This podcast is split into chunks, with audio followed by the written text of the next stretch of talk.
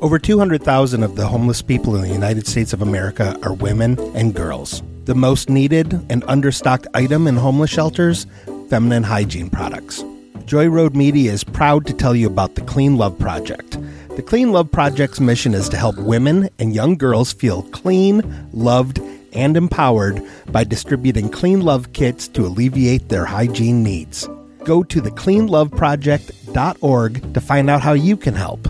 The Clean Love Project focuses on the Metro Detroit area, but it also distributes kits worldwide. If you are a female in need of a Clean Love kit, go to thecleanloveproject.org and request one today. Joy Road Media is a proud supporter of the Clean Love Project at thecleanloveproject.org. Are you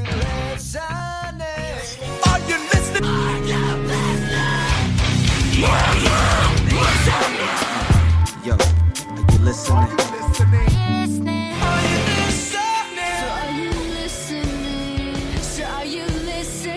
Are you listening? Are you listening? Are you listening? Yo, my G. Are you listening? Are you listening? Are you listening? Are you listening? Are you listening? Are you listening? Are you listening? Are you listening? Are you listening? listening? Hello, everyone. Welcome to the Are You Listening podcast. I'm here with uh, my good friend Brandon. This week, I had you listen to Megadeth's Youthanasia. Correct. From 1994. It is from 1994. I'm going to give you a little background with me on this record, just real quick. Kind of similar to my Metallica background. This record was shown to me by my friend Damien uh, when I was about 12, 13, I think. Um, let's see, 90, 12, yeah. So 94 came out. Uh, I would be 12 then. And he was my go to guy for metal anything. He introduced me to Metallica, Pantera, Megadeth, and uh, great guy. Miss you, buddy. Rest in peace. Went to the same school as me, rode the same bus as me. He was just a year older than me. So he was like the metal god to me, especially going to the to the school that we went to, uh, being a Catholic school. Not a lot of metalheads in Catholic school, um, but he was one of those uh, lights of hope amidst the darkness of Catholicism. It's wild that the metalhead was the the light in the in the darkness. So you heard this album new, like in 94. yes, and that was the thing. So when I heard this, this was probably like the first one of the first new new records that I ever listened to because at 12 I wasn't finding my own music yet. Right? So Damien was introducing me to my my kind of music. So I was listening to the stuff my mom and my dad listened to. So Boston Styx. My mom would listen to Reba McEntire. You know, that the 70s rock type stuff mixed with my mom's country kind of style at the time. And uh Damien coming at me with dude, it's the new Megadeth record. Listen. And I I'm pretty sure it was a cassette. Um so he okay, we're back we're back in the 90s. He was making me cassette copies of the new records. Did you just take a minute to think about the statute of limitations? Yes, I was. I think you're fine. I think I'm probably fine. I don't think they're gonna go. If it was a Metallic album, maybe, but I don't it's a think. possibility. Actually, that's not fair. I'm. I'm. I need to put a blanket statement out now. I'm going to do everything in my power to not reference Metallica. Oh no, that's the point of this episode. No, one time. I want to talk about this album as itself, and there is one moment where I will talk about Metallica. But other than that, I want to separate it, and I want to cover this album to myself as Megadeth, and not Megadeth versus Metallica. Okay, well we can do that. I, I plan on doing that, but there's going to be a little bit of there's going to be a little bit of shitting on Metallica because I like Megadeth better. Don't get me wrong. If you ask me a question, I will answer it. But I am not going to go out of my way to talk about Metallica in reference to this album. This is I think I told you last week when I was giving you this record. This is probably not their most critically acclaimed or most people's favorite Megadeth record. I think Peace Sells, but Who's Buying is probably like on the list as their best record, which would have been one I gave to you to do an even comparison between Metallica and Megadeth because that one came out in 86 as well. But it's not my favorite Megadeth. And is this the first Megadeth album you heard? No, before this, I had heard Rust in Peace and um, Countdown to Extinction. Those were the two I would have heard before this. They were the two records that came out right before this. But this was like the first new one I heard, and it really resonated with me um, because I listened to it so much. Like, my friend Damien gave it to me. It's a new record. At the time, I think we had our first computer in my house. There's only a certain generation of people that can say like we had our first computer because like after that they just exist. They're just always around. Yeah, right. It's really weird. It's a it's one That of those really weird. weird parts that like those that only a s- certain age range of people have experienced getting our first computer. Right, yeah. But I was playing like the the free games that came with the computer listening to this record. So I have a lot of like after school memories that are just like playing Minesweeper or playing the Snake game or you know those really terrible games that came with it. But yeah, so it, it just it holds a place for me just being one of the first new records I ever I ever listened to. So it is or isn't your favorite Megadeth album? It is my favorite Megadeth album. Okay. But I don't know how much of that is tied to nostalgia. And but that's fair. That's how we enjoy music. We've covered that. Yeah, before. exactly. What, what we have tied to it is how good it is to each one of us. Doesn't it doesn't sh- for sure. Your nostalgia can't affect anybody else, but you know they all That's have their own right. nostalgia for other shit. That's right. So yeah, this, this is my favorite Megadeth record. I'll get into Megadeth uh, as a whole a little bit. Megadeth is an American heavy metal band formed in LA in 83. They're known for their technically complex guitar work and musicianship. The band consisting of Dave Mustaine, who is the vocalist and guitarist, and bassist David Ellefson. They auditioned 15 drummers before settling on Lee Rauch. That was my drum fact for this episode. yeah, I was pretty stoked to find a drum fact because I didn't think I was going to find one. Um, and then Slayer guitarist Kerry King joined the band for just a, a small stint. He played a couple shows with them, and then he was kind of like, "Yeah, I'm I'm out. I'm gonna go back to Slayer." I had read an article not even that long ago that it was it referenced that somehow, or it was just like the headline was Kerry King was in Megadeth, and I think I just ran through it a little bit. Yeah, it wasn't very long. Shortly after King went back to Slayer, Rauch left and was replaced by jazz fusion drummer Gar Samuelson. Is Mustaine the only like consistent in Megadeth, or no?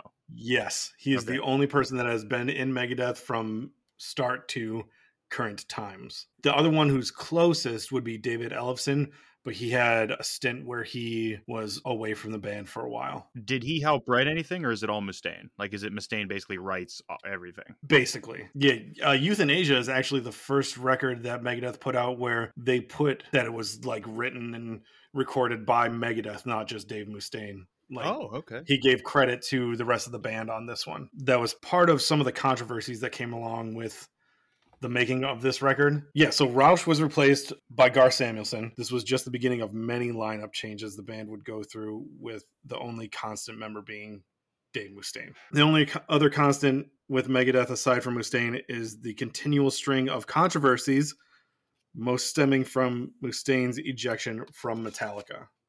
So that, of course, has been uh, a constant thorn in Mustaine's side, being let go from the juggernaut that was Metallica. But I mean, Megadeth's in the big four, right? So like Mustaine Yeah. did it. See, that's the thing. He always feels slighted by being kicked out of Metallica, but he doesn't realize. I feel like he doesn't realize how big Megadeth is.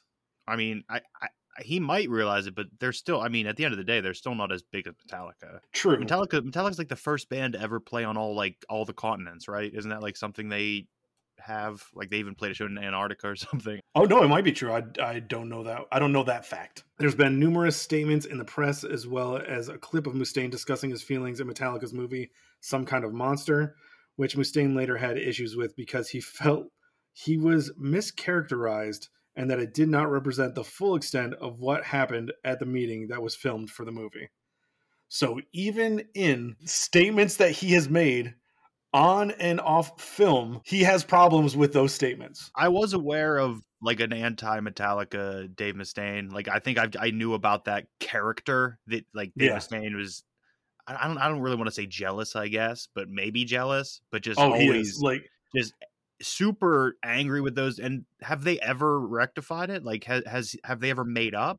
seems to be a little bit, but Dave always has this in the back of his mind that he was kicked out of the biggest band of all time and he's been slighted and I don't know. I don't know how much of that is like he they recorded some songs that he wrote on that he Mhm. didn't get to play on.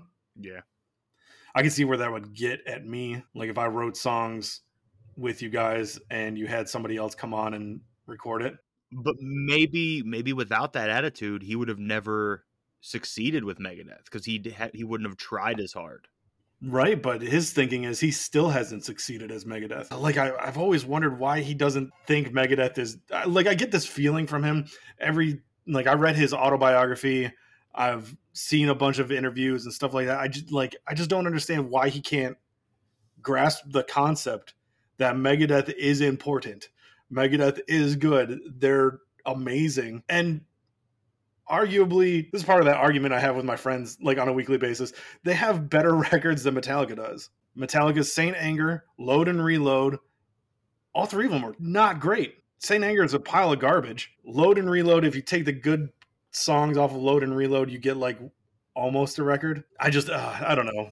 I don't. I can't. I, I can't have an opinion because I don't know any I of know. those records. that's the argument I have with my friends. Is it like I just don't understand. Like, don't get me wrong, Megadeth has their bad records too. Like Cryptic Writings and Risk were not that good. This was the third album of the most consistent lineup of Megadeths. So they did the two records I had mentioned earlier, Youthanasia and then Cryptic Writings. These four records had the same four members in the band and that's about it for their entire lineup for the entire length of Megadeth's their their entire run. They've had four records with four of the same members. The rest have been like switched out and changed and pretty crazy. So in theory, this album is them just clicking. Like they they all should be in groove with each other. Like they all should know Yeah. exactly what the other's doing. And like right. this album, and that's I think that's why they uh Dave Mustaine ended up like being like yeah, this was a band, a full band project. This wasn't everybody playing along to what I had written. This record was actually written entirely in studio, and that's something they've never done before. Uh, so that, that's pretty cool. The band's lineup for Youthanasia consisted of Dave Mustaine on vocals and guitar, David Ellefson on bass, Marty Friedman on guitar, and Nick Menza on drums. Uh, and this is considered their classic lineup. I love it. I think it's fantastic. I love Rust in Peace. I love Countdown to Extinction. Cryptic Writings took more of a radio friendly turn for the band. there's some stuff in here that I think is influenced by the music of the time. There's certain songs and certain not even whole songs. There's certain parts in this where I almost hear like a grunge influence in this thing a little bit. Okay, sure. And and the peak of grunge was 93. Yeah. I don't think there's an outwardly grunge track. Like I didn't really uh, there's no song that I can point to that say this is the grunge track. But I Sure. definitely heard certain things in there and then figuring out the year and then 94 the peak of grunge was 93 it, it- it's going to leak its way in at some point Yeah. Oh, for sure. It's 12 tracks and 49 minutes and 57 seconds long. And not not one song over 5 minutes long. i'm well aware I'm I well knew aware you of the would appreciate that fact.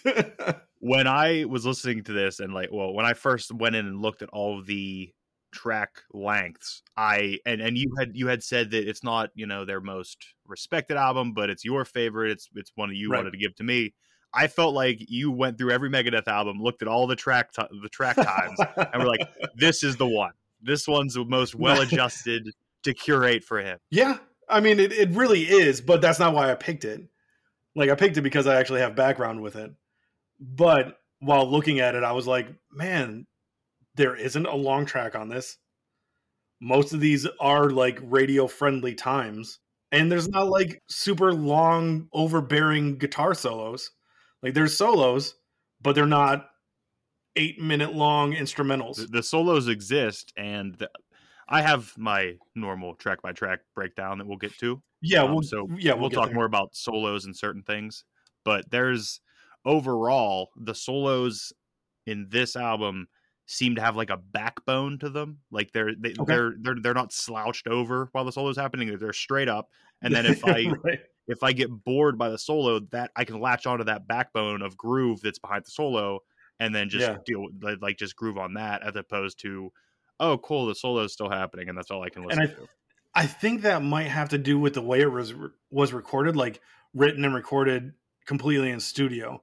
So I think each band member really put their their stamp on each track. Yeah, Dave wants to solo here, let's do that, but David Ellefson's going to come in the back and throw a nice bass line down. Marty Friedman's going to come in and do his thing on guitar and then Nick Menza is just going to have that really great um, groove to the drums and it's like every track is like that. The, yeah, the rhythm section. Anytime there's a solo, is just delivering. The so, the rhythm section is just crushing at the same time, and it's Yeah. just it's just like wow, this is.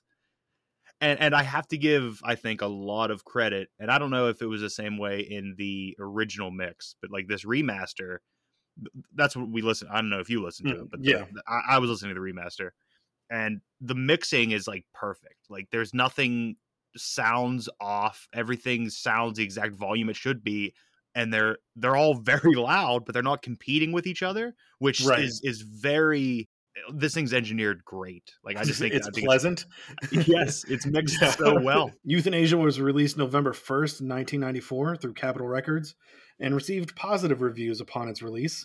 It peaked at number 4 on the Billboard 200, selling 143,000 units in its first week and was certified platinum in the US in 1995. So it went to number four. Yeah. This album succeeded. It's it really did, but it's kind of brushed away by certain people What was the number one song at the time when this album was number four? number one song at the time from August 27th to December 2nd, 1994 was Boyz II Men, I'll Make Love to You. Wow, that is way different than this album. The other records that were released November 1st, 94 were Nirvana's Unplugged in New York, Mariah Carey's Merry Christmas, Tom Petty's Wildflowers, Brand Nubian's Everything is Everything, and Willie Nelson's Healing Hands of Time. Okay. Yeah, so a pretty eclectic mix. The the Nirvana makes sense with the, you know, where they were and Yeah. where grunge was. The recording process was full of problems and complications. Dave Mustaine, there were outrageous emotional interventions in order to make the group a democracy. So, him saying that this was a band project came from the band going to him and them having extremely emotional interventions. Yeah, I think I'm gonna enjoy Megadeth more the less I know about Dave Mustaine. It sounds it's like. true. You have to really, this is one of those situations where if you want to enjoy the music, you really have to separate the music from the members. But I mean, it's not like he did anything bad, bad, right? Like he wasn't out there like sexually assaulting people or anything. No, no, no. That was David Ellefson. Oh boy. It wasn't sexually assaulting. It is um, allegedly grooming. I think is what he's in trouble Oh, for right now. Oh no. Oh no. Yeah, that that's a new thing. That's a new development this year. He's no longer in in Megadeth now. Oh, so they kicked him out of the band? Good. Yeah. Oh yeah, no, he's out. Another issue in regards to the recording process concerned uh, where the recording would take place. Eventually, the decision was made to record in Phoenix, Arizona, due to the majority of the band members living in the area. Recording began at Phase Four Studios in Tempe, Arizona, but after a few weeks, moved to Vintage Recorders in Phoenix. Producer Max Norman suggested they build a new studio, uh, which they did. They they built their own self-dedicated studio in South Phoenix in a warehouse. And the album was written solely in the studio. Dave said, We weren't playing any old cataloged material. None of the past really influenced the new record.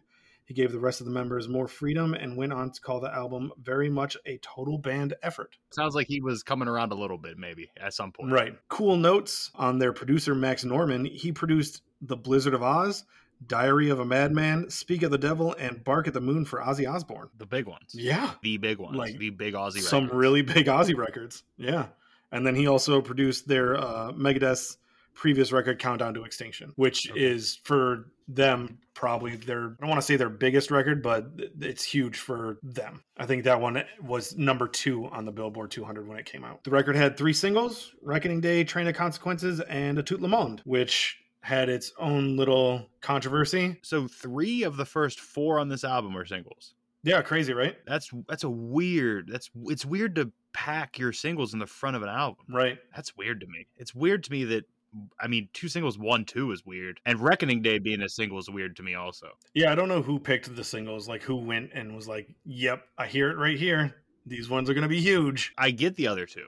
I, I, fur- I fully get the other two. Reckoning Day, I don't. Yeah, but yeah, Tout Le Monde had had a controversy to it. A lot of people took it as a suicide note, and Megadeth condoning suicide, which Dave has over and over and over again denied uh, that that track has anything to do with suicide. It's just a love letter to his friends and family after he passes. The only reason I knew anything about that is because when I was looking up what that translated to, I saw that there was a cover with uh, Cristina Scabbia, I think it's pronounced that way, from Lacuna Coil. Okay, They, they yeah. did it. They did like in an 09 together or something. Mhm. And then in those YouTube comments were the arguments that this was a suicide song, and then people saying no, it's just about getting getting saying goodbye in your last moments. Yeah. And Actually, that track is actually on a list I have for Emily of songs to play at my funeral. that's a wild vibe. That's a wild vibe at a funeral.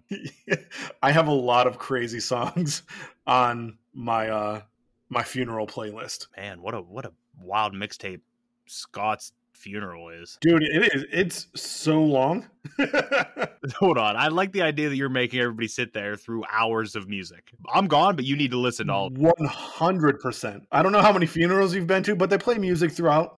No, I'm saying like your your casket's gonna have like a, a time lock where they can't close it until all the songs played. I like that. That's fantastic. That's a good idea. It's like a reverse saw trap.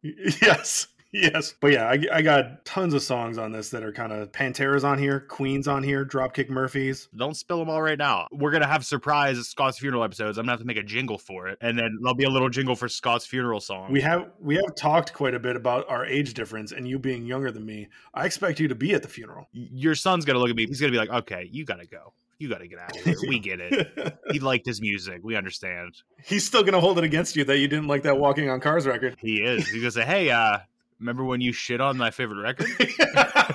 uh, so I have some reviews. First review is from Neil Arnold from MetalForcesMagazine.com. Mustaine and Company moved into the grunge-infested mid-90s with an album bereft of Vic Rattlehead from its cover. Vic Rattlehead being the logo. He was kind of he was their Eddie.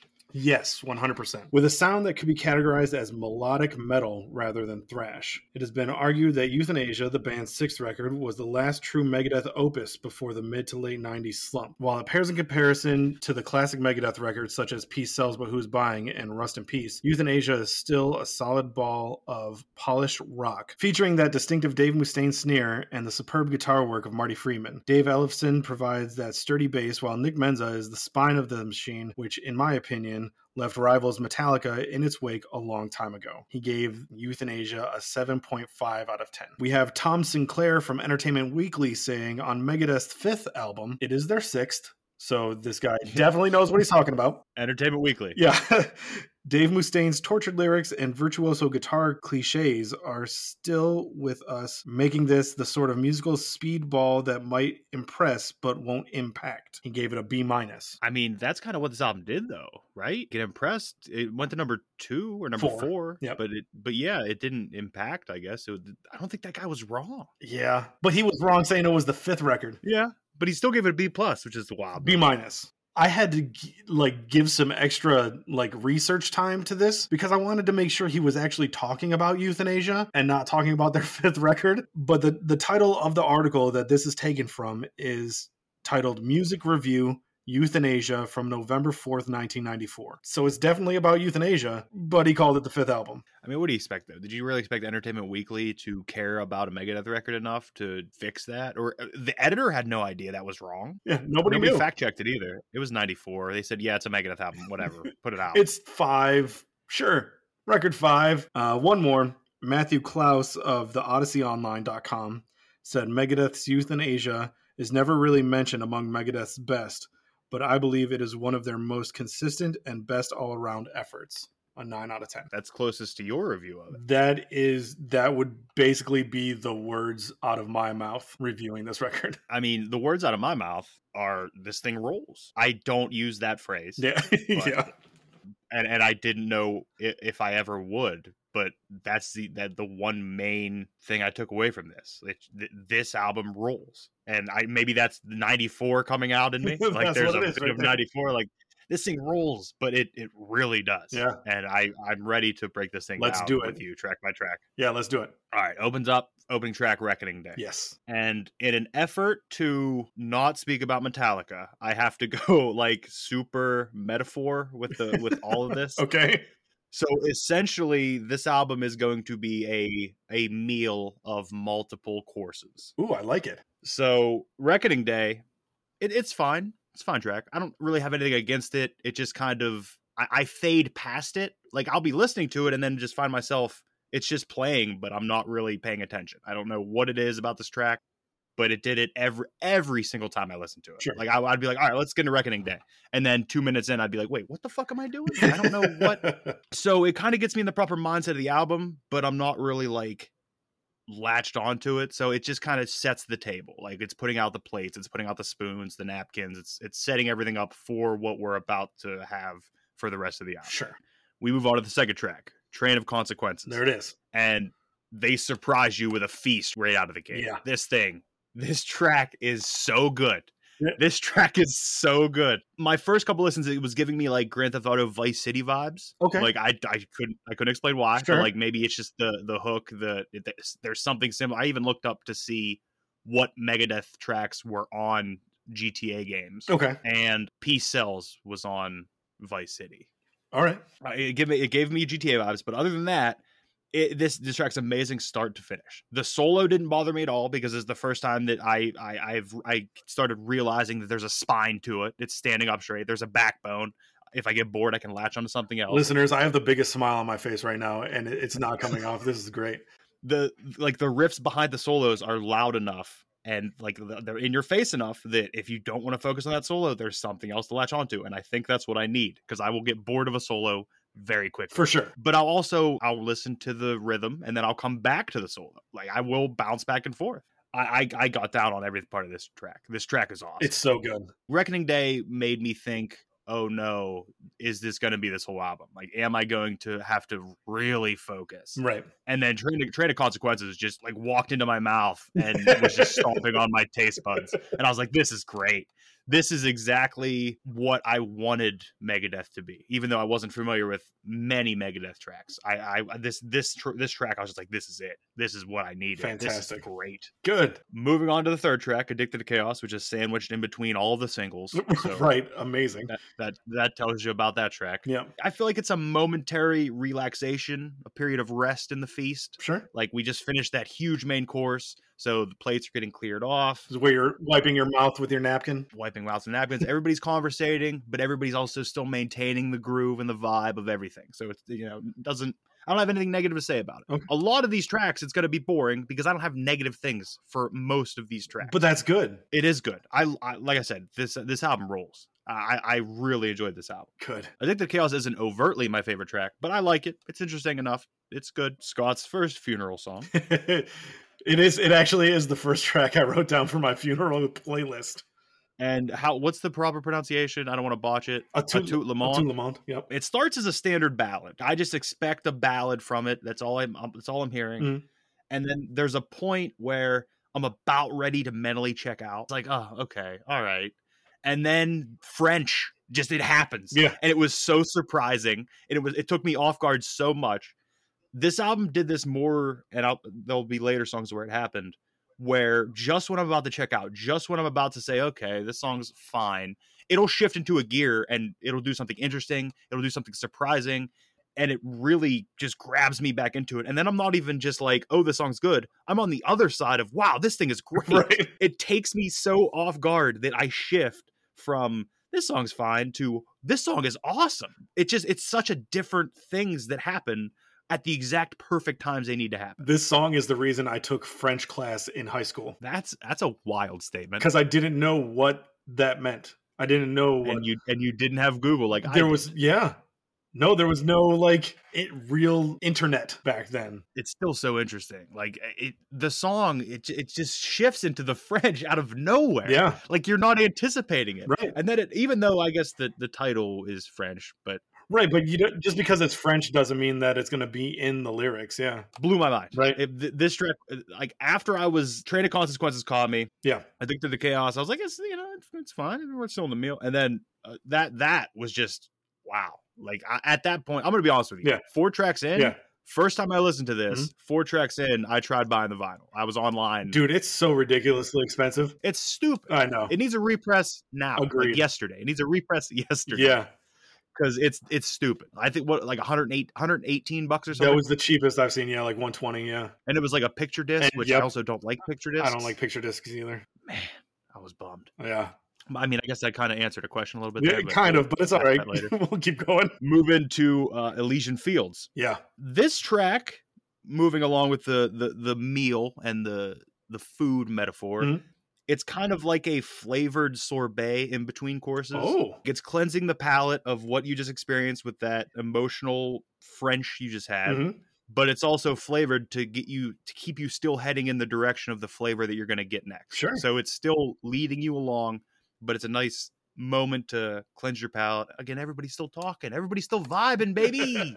Nothing negative to say about this. It's it's solid. It's a solid track. Yeah.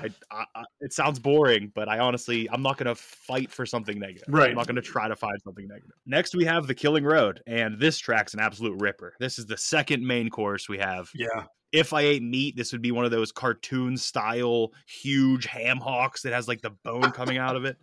This thing's just getting brought out on a stretcher almost Yeah. and it, it's a, it's just a destroyer. This song is a destroyer. Also, it's this song is also amazing. This song's fantastic.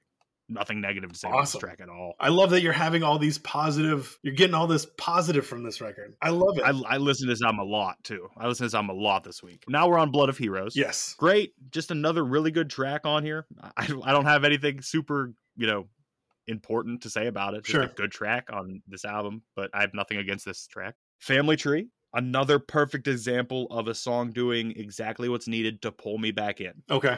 like it opens up and it's it's interesting enough to hold me for a bit but then this is the one where i really started realizing how mustaine sings things where or i guess it'd be writing how he writes things Sure. where one verse is half of a sentence or or he'll break a sentence up in between a verse and it just it, he does it certain weird things where i had to after i looked up what a tout le monde meant Mhm. i went into like lyric sheets to try to get a better grasp on some of the stuff because there were moments where I was like, I don't know what he's saying, but it was because he was splitting sentences Yeah. up where I where it was like a different rhythm than normal human beings talk. Right. The phrasing. Dave Mustaine's a robot. He's a robot. but that's what happened on this one is it was he was singing a certain way and then it kicks into the let me show you hook Mhm. and that thing is so smooth and buttery. yeah. It could have been it could have been an REO Speedwagon chorus. It could have been a foreigner chorus. That hook could have been used by one of those giant bands. Sure. It's a jukebox hero level hook. It's- Gotcha. It's, unbelievably good, yeah. but it's still surrounded by the Megadeth flavor. Right. Next, we have Youthanasia, uh, the title track of the album. Yes, sir. And I just have that this track is an engine. It's an engine of a track. It just revs and revs, and everything's perfectly calibrated. Everything is just manufactured specifically to just rev, and the engine is revving for the purpose of ripping. Like this, it- it's just great. yeah. This is exactly the track that needed that the album needed to be named after. If that's what happened, I don't know if they named the track after the album. Either way, this this track does. I don't think epitify is a word. Sure. We can. It can be one. What is the? am, am I making more words? We can up? make it. There's definitely a there's definitely a word in there though. There's something there. It this track is the epitome of what this album is. It's just It epitofies. It epitofies. you know how excited I'm going to be if epitify is actually a word. Man, We're I'm going to be so. We're gonna have to look that up. But yeah, this song just rips front to back. Youthanasia, it's great. I thought I knew it all. Another track that pulls me back in with the perfect change at the perfect time. Mhm. Just a, another great song. I, I honestly this this album surprised me so much with how much I liked. it. Yeah. especially after my first listen, the first thing I heard was like the grunge overtones, Right. and I was like, "Oh no!" Yeah. And then in, my, in the back of my head, I'm like, "Does Scott know about this?" And this is a Trojan horse situation No. where I'm gonna say I like this, and he's gonna say you love Pearl Jam, and then I'm gonna then I'm gonna cry, and and I'm gonna have to reevaluate my entire history of musical listening. We're gonna we're gonna have to get into Pearl Jam next week. After I thought I knew it all, we have Black Curtains, Mhm. and I had said that I will only reference Metallica one time. And this is it. This is it. Okay. Uh, Black Curtains is heavier than anything Metallica's ever done. Whoa. This track is great. This thing destroys everything around it. It's the like moving back to the food. It's the darkest, heaviest, flaming chocolate dessert. It's just decadent, but it's so black you can barely see the black flames coming off of it. this track has no business being as heavy as it is for 94. This thing is so heavy. It should be the final track. This Black Curtain should close out the album because of the, you know, the cur- you know, curtains mm, fall, Right. things like that. gotcha. Black Curtains. And it's just such a killer that this if this track ended the album, I'd be so perfectly fine. That being said, moving on to the final track, Victory. I actually like Victory quite a bit. Okay. I do. And it wasn't until this is one that's very clear how he sings things weirdly. But also, I knew when I heard Hangar 18, Yes. I knew that was a Megadeth track. okay. I was going to ask if you caught any of those. And I only know that from Guitar Hero. Okay. And I knew that was a Megadeth track. So then I started here and I knew Peace Sells was like an album that they did. I didn't know if it was a track. Apparently it is. And then once I went and looked at the lyrics, it's a lot of are they all Megadeth tracks that he's 23 different Megadeth references in that track. One of them, the the Anarchy, is a cover they did of Anarchy in the UK, but it counts as a reference because they recorded it. either way, this still works with my whole metaphor about the dinner. Yeah. Because Black Curtains was your dessert. Like that, it, it was just the most decadent heaviness that you could ever have. It was delicious. And you're sitting there, your stomach's full, you're in a state of euphoria almost. And then this is the track. The chef walks out of the kitchen and just starts telling you how amazing everything you just ate was. and then For sure. and then starts telling you how great every meal he's ever made was, even the ones you didn't eat. right. He's saying, "Hey, oh, this is it. I'm telling you, it was the best one I ever made." Like I didn't have it, but he's saying, "No, no, I'm telling you though, it was the best." And that's what this is. It's just Dave Oh. Mustaine telling us how great it is, but you're in this state of euphoria Yeah. from the decadence, and then you kind of like, "Wow, this guy really believes in himself." And then it it's like admirable. It's like, oh, okay, Dave, good, good job, chef. We enjoyed the meal, Right. I guess. Thank you Yeah. go ahead go ahead back to the kitchen now we're not friends you're the help You're the help. but no i i other than other than you know reckoning day Yeah. which again i didn't dislike every other track on this thing had something that made me say wow that made me really enjoy it. Oh, I, I the, not one track length bothered me not one solo bothered me. The only real problem i had with even day of reckoning or reckoning day Yeah. is uh, it reminded me of how when I would try to write music with like a band or with people, how the one of the hardest things to do is know when to end a song Right. and how to and how to end the song. Yeah. And this, I felt like this track was, you could have done it there. Oh. could have done it there. 20 more seconds. Oh, oh nope. Oh, could have done it there. Right. Oh, a couple more drum beats. A couple more drum beats. Okay. Oh, oh, more drum beats. Oh, could have done. Oh, all right, guys. Cool. Moving on. But it didn't take it away enough for me to dislike the track. I I absolutely loved this album, Oh man, I'm so glad. and I wish that I would have been able to buy it. Like I wish I could own this thing. This is one I've been looking for on vinyl forever. Like quite literally since eighth grade. it was wild to me how much I enjoyed it. I wasn't expecting it. Right. Oh, that's awesome. there's even moments in this where like I reference REO Speedwagon and Foreigner. There's moments that sound like other lighter rock bands that like my dad listened to a lot, Yeah.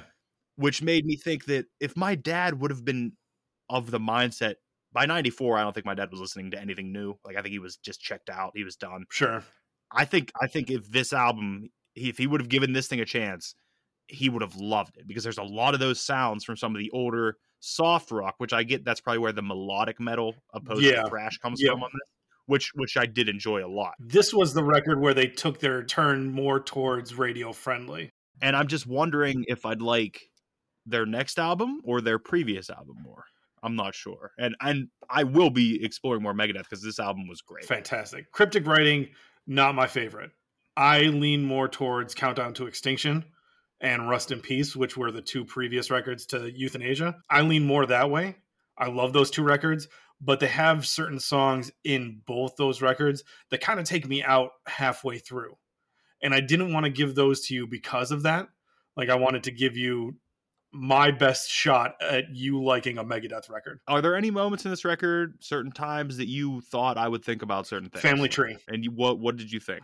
That one thematically, subject matter is always kind of weird to me. Yeah, it's weird, but I, I'm a big fan of weird. Yeah, it- but that that was the only one point where I was like, he might not dig on this if he looks into the lyrics a lot and then takes it a certain way. Oh no, yeah, the lyrics are a little weird. Yeah. But I made sure that I already had a- definitive opinion on the like the sonics of this album. Mhm. Like I probably listened to it six or seven times before I went into the lyrics. Okay. And I have a very you know that that metal ear where you can decipher metal lyrics and things like that. Right? Yeah.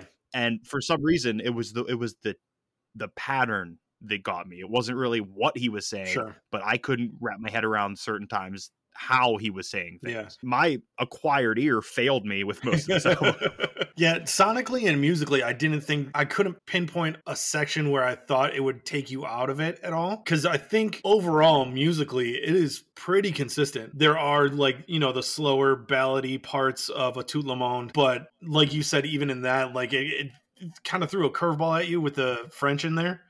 Um, Mhm. So I thought knowing you and how you like things to not necessarily switch up on you, but throw you little curveballs, how much you enjoy that. I thought that might be one. Oh, it was this whole album. This whole album was curveballs. Yeah. I loved it. I loved it. I loved That's it. so great. I'm so glad you like it. What's your what's? Give me your top three first. Okay. Uh, number one is a Tout Le Monde, of course, which, if anybody is curious, there's French. It's a Tout Le Monde, a Tout Mes Amis, J'avoue, j'ai, je dois partir. It means to everyone, to all my friends, I love you, I have to leave. Like I said, this is the first song that I put on my personal funeral playlist. Yeah, I don't know. I just, I love everything about this track. The only reason it didn't make my top, it's in, it's sitting at number four, Mm. and only because three other tracks just Blew you away. left left me unconscious. Sure. So- uh, my number two is Victory. I think it's because of I, I think it's because of all the references that I I really appreciate when bands can do something that's like you just don't ever expect somebody to reference their own songs in a song. It's very it's very quirky. Yeah. it's a very quirky thing to do. I think I just dig it. and the phrasing on that thing was so different too. Like it, like I said, I I liked that track. Yeah. I liked all the tracks. I liked all the tracks. It's a weird thing to say. It's a weird thing to say that I liked all the tracks. It's it's it feels weird That's good though. Did you ever listen to Sublime at all? more than I probably should. Okay. Yes. on on 40 ounces to freedom their final track there is just a big long thank you to everybody so it kind of reminds me of that too like just like kind of a weird thing that you throw on the end of a record this one references their old stuff and i just loved it i that's why i love victory i don't know Oh, I, I liked it a lot, and I like that. Like the phrasing was so different that it, it gave me something to latch onto. And then once I figured out they were all Megadeth songs, and I had already had that whole food metaphor going in my head, I was like, "This is it. Yeah. This is the perfect. This is the perfect bow to put on that story." and then number three is train of consequences Oh, that track's so good. yeah it is. So good. it is and that that's my number three. Train of Consequences is my number three. That riff is so great. It's just it. There's very few music like this of this time that makes you get like that that that gross face. Like The- oh. it's nasty And that uh, the first time I heard that riff, I was like, oh yes, Yeah. yes, that's it. for sure My number two, The Killing Road. okay yeah You remember when we listened to the Walking on Cars album, and oh i remember it. I. Eh, yep, I bet your son does too. And I said I don't really have a place to put this in my life. Was that was that the album I referenced? Like, there's not a like it didn't work at the gym, it didn't work Yeah. at home, it didn't work. This Megadeth album fits in in every place seamlessly in my life. Yeah. I listen to it at work. I listen to it at the gym. I listen to it on a hike. I listen to it while I'm driving. Everywhere it fits in, and it, it, it that's weird to me because I am such a I am a dude that has so many different vibes. yeah That one album fitting all of it is weird. you said you can listen to this hiking. Funny thing is, I listened to this hiking when I was hiking back in the day. I was geocaching. I listened to this record nonstop walking through like this park we have looking for geocaches, just listening to this. And I, I think Killing Road makes you pick up your pace by like four minutes a mile. like it's like Killing Road comes on, you're just stomping Yeah. through the woods, just stomping. And I think you can guess my number one track. I actually can't because I thought you I thought it was going to be Train of Consequences. I went off pretty hard on this. Black Curtains. No, that's It's right. Yeah, you did. It's so Yeah. good. It's so it's so good. I, there's nothing that I could change about that track that I think would make it better. Even the placement because you, you didn't mention you thought it would be a closer. But I don't want it after victory. And but I still want that's the problem. Like I still want victory on this album, Yeah. but I don't think victory fits anywhere but the end. But I think a better conclusion to the album is Black Curtains. okay. Like I guess if victory was a bonus track, Yeah. But again, that's just it's semantics. Like, Right. it really doesn't matter because it's not the closer. Yeah. I think Black Curtains could be absolutely handled by a very like heavy deathcore band. Unbelievably heavy. yeah. And I, I went looking I went looking for covers and all I found was like people doing guitar covers, which it's Megadeth, I get it. Yeah. But it's not what I'm here for. Right. And then I guess we'll talk about the bookend test, even though we already kind of, you know, touched on it with me wishing victory wasn't the final track. right. Uh, bookend test, you take the first track, the last track, play them back to back, see if you can formulate a journey between the two, hear a journey, something. If we're going Reckoning Day to victory, it's the table setter to the busboy. Right. Victory's the busboy. Right. It's a very comedic busboy. He's having a great time. He like he's still part of the vibes Yeah. but it's just it's just the busboy. Uh, if we're going Reckoning Day to Black Curtains, it goes from easing me into the shallow end of the pool of Megadeth into Black Curtains. I am an official F A N. I'm an official fan of Megadeth based off this album alone. That's awesome. That's so awesome. I'm so happy. I, this album is awesome. I can't say I, I I can't say anything bad about it. I don't want to say anything bad about it.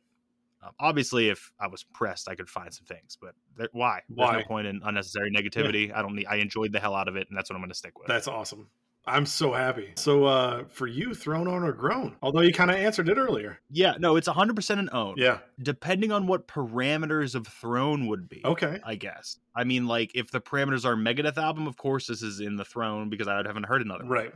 If it's in the terms of let's even go rock slash metal albums from 94 i don't think i can name any ones offhand right now I can't, that i know yeah. of from 94 i'm sure morbid angel put out a decent album in 94 but i can't come up with a name with it so it technically could be a throne but i'm going to save that until i dive into some more megadeth Sure. but I loved it so much. It's it's a it's an absolute own, and it'll be one that even if I'm out record shopping somewhere and I see it at a store for the price, like maybe 120, I probably will buy it. That's I- awesome. I want it that bad. Yeah. I loved this album. Yeah, it's so good. It's like I said, it's one I've been looking for like forever since I started collecting vinyl. It has been on the list for me. But what was your record of the week? My record of the week was, and this will go to show you, and I guess I'm gonna ruin my not talk about Metallica thing here a little bit. But whenever I listen to that Metallica album, I talked about how it was unfair to put it up against heavier things and expect it to be heavy. Sure. Uh, I listened to Deicide's first album, Deicide, self-titled from 1990, Mhm. that is unbelievably heavy Yeah. and fantastic. That's my pick. That's my out record of the week. 1990s Deicide self-titled. Yeah, you sent me a clip of that and I was like, whoa. It's it's wild. Yeah. And then I mean, considering the fact that listening to that and Megadeth back to back, that Black Curtains was still heavy to me. so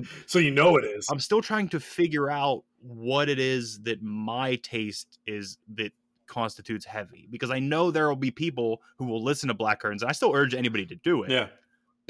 But there will be people who hear Black Curtains and they're not going to hear the heaviness that I hear. So I'm still working on trying to figure out What, it is that's so heavy to you. What that what is so heavy in my taste that hears that as heavy. Right. What's your album of the week? Mine was Youth Fountain's new record that just came out, Keepsakes and Reminders. I think I sent you a clip of their first record that I really liked. This one's really good too. My only negative thing about this record is MerchNow's handling. I got the record, I got a scratch through one of the tracks, really bummed me out. Emailed them and they were like, we'll give you 15% off because it only affected one track. Yeah, MerchNow's a disaster. Yeah, not cool. But no, the record itself, uh, the music, really great. Kind of, I don't want to say pop punk, because that's, I mean, that's just punk now, really.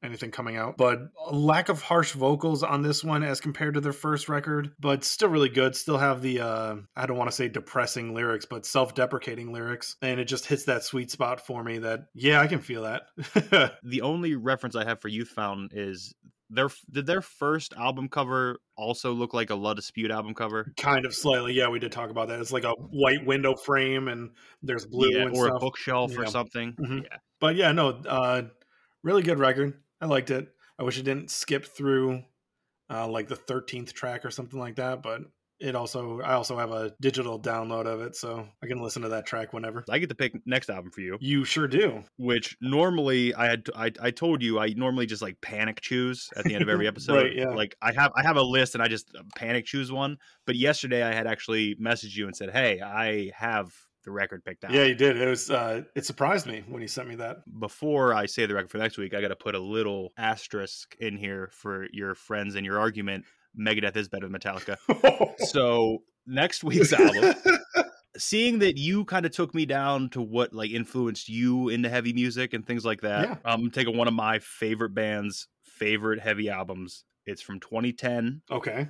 it is the acacia strains wormwood Wormwood. Okay. I, I had actually when i was listening to this yesterday is when i decided i needed you th- this is the one that i'm going to bring to you Sure. It, it could have been any other one but for some reason yesterday i was like i'm going to figure out which one and i put this one on and i immediately was like yeah i think this is the one I have seen their cover art Mhm. and I love their cover art on like every record that they put out. Yeah, I've just never really listened to them. I mean, I listened to their last one that they came out with was it last year or 19? slow decay i believe it was 2020 Yeah. So I listened to that one and I loved that one, but I'm really excited to get into some of their older stuff. So yeah, super sweet. I'm I'm stoked. And I think depending on what you think about this album, because I will be bringing more Acacia Strain to you. I don't know if it'll be next or whenever. Our friendship will end. No, no, because I there's definite. I've already I was already thinking about. I know certain things that I think are you may like and may not like Mhm. about it. So like I'm already in a mindset of not arguing, but very politely explaining why the thing that you might dislike I I, For sure. I like. yeah. But Oh, I was ready for that next with this record. Honestly, I, I could imagine what you were thinking. dude, I had the I had the barrels loaded. I was ready to go. I- I'm excited to talk about it. Uh, uh, I and we'll get more into that, but I never really had a favorite band for a long time Mhm. until Acacia Strain. They probably still are my favorite band if I'm being honest with myself Okay. because I don't really think I have a favorite favorite band, Sure. but th- it would still be them. But there yeah, there was a long period of my life where I listened to so much stuff, but I just never had like a this is my favorite Right. band. Yeah. That's a, that's a difficult question for people like you and I. Yes, because you have to almost like, well, what kind of music do you know? Right. And I'll tell you my favorite of those. Exactly. That's exactly my answer to anybody that asks me a question like that. Be like, okay, well, wait a second. Do you like popular music? Do you like heavy music? Do you like punk? Do you like metal? What kind of metal do you like? Are you into soul? Do you like R and B? Do you like hip hop? Do you like '90s hip hop? Do you like gangster rap? Like, I have to, I have to know the answers to all these questions before I can give you an answer, even close to who my favorite band is. normally I just throw it back and I'm just like, well, what's your favorite band? And then and then based off of what they tell me, I could be like, oh, okay, yours is so and so, so then mine is okay. Right. You know who that is. Good. Sure. We're moving. yeah, we can still be all right acquaintances. The only thing I'll say up front about this album Mm-hmm. Is listen to it through, see what you can get, but you you may need lyrics. I probably need to go through it with some lyrics. Yeah. His his vocal styling is a certain way that I think you'll be all right sometime, Mhm. but y- you'll probably need them because when I was listening to it yesterday, I I still I know every track, I know every Right, line of this yeah. album. It's it's it's that and it's that in my head Yeah. that I know every line word for word, almost subconsciously. But to you'll probably you'll probably at least need to one, give them once over. Yeah, no, that's cool. I'm I'm excited. I'm stoked. That'll be awesome. We're getting into a ser- this has been a serious like heavy couple. I mean, I guess we split up with Band of Horses, so I guess it wasn't the heaviest right. month. right? But no, it, is- it will be. I mean, Metallica, Megadeth, now Acacia Strain. with a with a Band of Horses film. Yep, man, I'm gonna have But to not a film. I'm gonna have to that, that album was great. tone it down for my next record. I thought about going a different way. Get some get some smooth jazz. Get you some Miles Davis. I've never listened to a Miles Davis record. I don't know I if can't in my right we'll mind. talk about that a different I can't in my right mind give you a Miles Davis record. I love Miles Davis, but I have a feeling you would just not. You would not. I I I don't think, and this is nothing. This isn't negative about either of us, but I feel like we aren't educated enough in jazz to talk about it No. I agree. I agree because uh, jazz jazz people are a certain kind of people, and if you don't mention a certain thing or if you do mention something wrong. But there's also like 80, 80 different genres of jazz. Jazz is extensive. It's what like I'm reading that book about um why your music taste is what it is Yeah. and like cult- culture plays into it. Very first chapter it comes out and he's like, "Oh yeah, you you won't have to know how to read music for this. It's not imperative. You'll be fine." And then launches right into three straight pages of just music. Music I'm like, I don't know what what's the purpose. Right. But it talks a lot about jazz and how like every time it's it's trying to explain this very complicated and convoluted difficult musical section Yeah. then they'll they'll they'll talk about it and then he'll say and then it can also be more ex- more expanded upon in jazz and it's like what the fuck does that even mean i don't even understand how that works Right. but i'm trying Yeah, jazz is one of those one of those uh, genres that if you don't like it, you really don't like it, and there's nothing that can pull you into it. Like Emily doesn't like jazz; she doesn't she doesn't like it at all. And I'll play her "Kind of Blue" from Miles Davis, and she's just like, "Nope, nothing in this does anything for me." i think my thing is i can all other types of music i'm able to enjoy it sonically Mhm. and then step back and look at it from different directions Sure. where whereas jazz all i can do is feel it Yep. I, I i can't i can't step outside of it and really get a grasp of it because i don't think that's what jazz is either but maybe some jazz is and i'm just too dumb that's always on the table no, my my thing with jazz is yeah, it's uh, it's always a feeling for me because I I don't know anything about you know Mhm. timing and beats and you know the complexities of certain things. I just when I hear it, do I like it? Can I feel where this is going? Like kind of bookend test ish. Like, do I feel like there's a journey going on here? Like, can I jump on this train? And there's certain times in my life that I'm like, yeah, right now is a great time for a jazz record. And I'll put on some Coltrane or, you know, Miles Davis and just be in my own head listening to it. It's great. It's great background music for me and palate cleansery for any time. But trying to listen actively and write down notes about what I think this jazz record is doing, I wouldn't be able to do it. We'd have a five minute podcast where we're like, yep, it was good. or it would be hey this part's cool but i don't know what it's called hey this part's cool i don't know what that means Yeah. hey this is cool but yeah Exactly. I, think you almost have to be a jazz musician to talk about jazz which i guess should be the way most music is but i don't know Yeah, You I don't who am i who are we we're a couple we're just a couple white dudes with a podcasts That's true.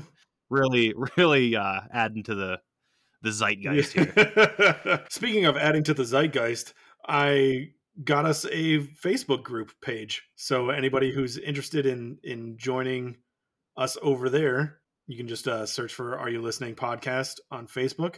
Join the group. You can hit us up there, and then on Twitter at AYL Pod. Let us know what you think. If there's any records that you would like us to listen to, we'll add it to the list. That would be great. Love some interaction. And uh, you can find us, of course, on Spotify and Google Podcasts. And uh, we also have an anchor.fm page that you can listen to us on there as well. So yeah, check us out on all those on all those fancy things. absolutely Yeah. Uh, so next week we have the acacia strain, and I'll spell it because just in case anybody wants to look for it and can't find it, it is the A C A C I A strain S T R A I N. I almost messed up saying spelling strain there for a second. It is the Acacia Strain album Wormwood, W O R M W O O D, one word. Um, and yeah, listen, don't listen, but we will be talking about it next week. We hope you join us. For sure. Thank you, Scott. Thank you, brother. I'm very excited that you like this record. I'm very excited. I like this record. Yeah. Are you listening? Are you listening? Yeah. All right. Megadeth is better than Metallica. Megadeth is better than Metallica. Megadeth is better than Metallica. Megadeth is better than Metallica.